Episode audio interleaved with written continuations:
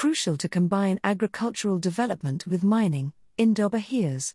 This audio is brought to you by Wearcheck, your condition monitoring specialist. Africa is going to have a huge amount to do to help solve the world's climate change problems, Toronto listed Ivanhoe Mines executive chairperson Robert Friedland emphasized in his far reaching 30th address to the 30th Investing in African Mining Indaba in Cape Town. In those 30 consecutive Indaba presentations, Friedland has regularly highlighted the global need to combat climate change along with the critical role that young Africans will play in saving the planet, even though Africa has done the least to damage it.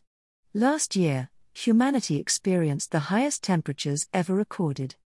This is no joke, and it's not going away, Friedland told the Full House audience at the even covered by Mining Weekly. In current circumstances, the world's greatest commodity is, no, not copper, but water, the most valuable commodity on our planet, with only 2.5% of it fresh and humanity facing a looming water crisis. Ivanhoe Mines is advancing mine development at the Platreef platinum palladium gold nickel copper discovery on the northern limb of South Africa's Bushveld complex, mine development and exploration at the Kamoa Kakula copper discovery in the Democratic Republic of Congo, DRC, and upgrading at the historic Kipushi zinc copper silver germanium mine, also on the DRC's copper belt.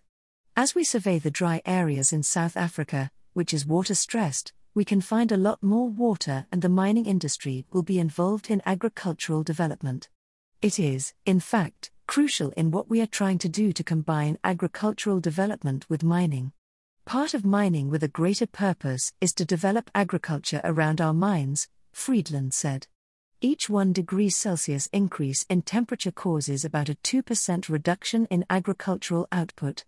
While the United States, through the Inflation Reduction Act, was earmarking some $3 trillion of expenditure to try to do something about climate change, two automotive companies, Stellantis and Toyota, were blasting the administration's plan for electric cars on the grounds that the very act of mining the raw materials needed to build the electric cars is going to destroy the environment.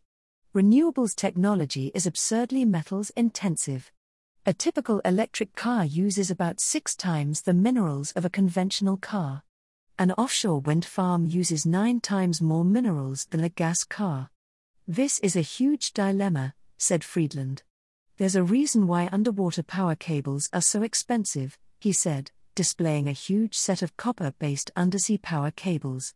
We're talking about just the copper wire for offshore wind being $267 billion in 2030. Now let's talk about the grid.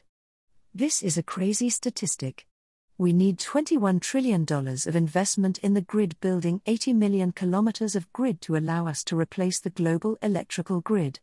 If everybody would go and plug in a Tesla this afternoon, the grid could not deliver. The entire grid needs to be replaced. What are the grids made of? They're made out of metal.